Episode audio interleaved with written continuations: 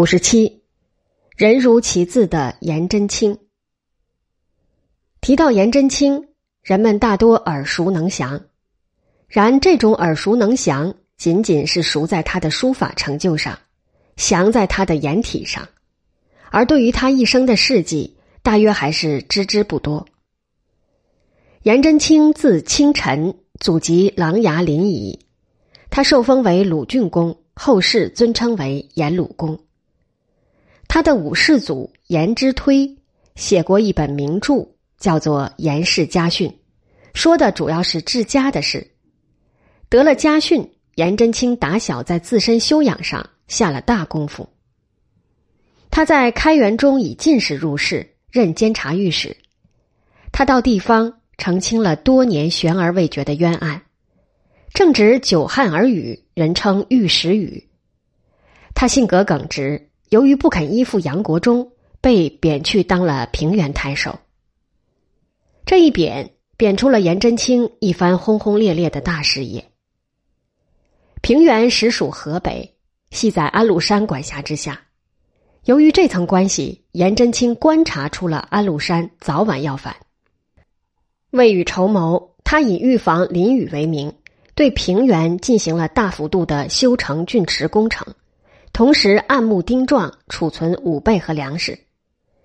表面上他装得若无其事，大会文士，饮酒赋诗，泛舟于池水之上。有人向安禄山密报，安禄山派人来查看，最终得出的结论是颜真卿不过是一介书生，不足为虑。不出多时，渔阳皮鼓敲响了，战火迅速蔓延到整个河北。各个城池由于事先没有准备，纷纷不堪一击地陷落了，唯独平原城屹立在叛军之前。当初唐玄宗听到安禄山反，曾长叹说，河北二十四郡岂没一个忠臣。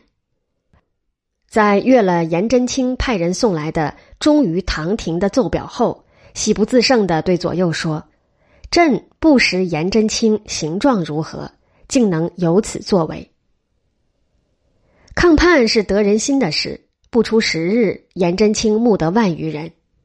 安禄山攻陷洛阳，派了特使段子光以形势来说降颜真卿。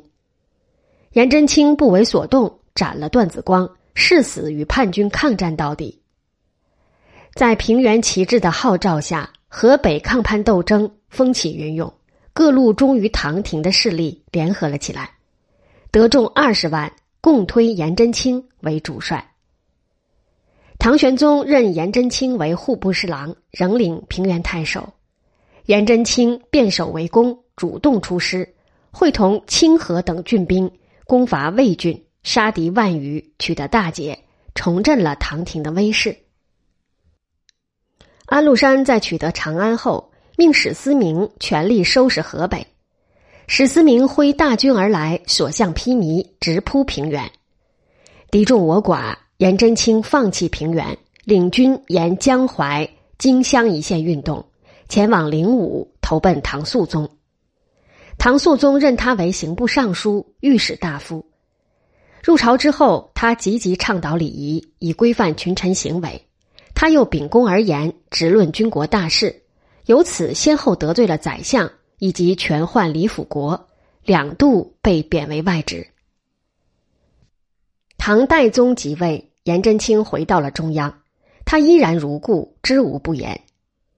宰相袁载当面讽刺他说，公虽言之有理，然却不合时宜。颜真卿一脸怒容地反驳说，用不用在于相公，言者有何罪，但朝廷之事岂容相公再来破坏。袁载不能答，却从此嫌恨在心。为阻止颜路便于自己专权，袁载竟想出了极荒唐的办法，规定百官有言上达必须先报告上级长官，由长官呈报宰相，再由宰相传递给皇帝。颜真卿对此予以了痛斥，说这规定是宰相遮掩皇帝的耳目，以陷皇帝于昏昧之中。袁载便寻了个借口，以诽谤罪再度将他撵到了地方。元在被诛，颜真卿返回朝廷。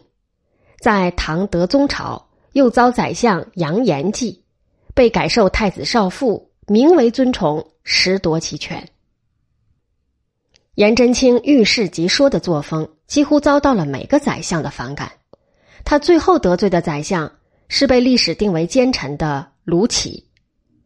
卢杞表面对他毕恭毕敬，实际处心积虑要将他置于死地。在怀宁节度使李希烈自称天下都元帅公开叛唐后，卢杞说动唐德宗，让颜真卿到许州去劝慰李希烈。此消息传出，朝廷一片哗然，说是突然让以德高望重的四朝老臣去送死。然唐德宗仍坚持要颜真卿去。颜真卿抵达许州，在森严的枪林刀丛中指责了李希烈的不臣行径。李希烈将他囚禁起来，他却从容地自撰了墓志铭祭文，以示必死之心。李希烈威胁利诱，以宰相之职相许，要颜真卿支持他称帝。颜真卿拒绝了，慷慨赴死，死前大骂李希烈是逆贼。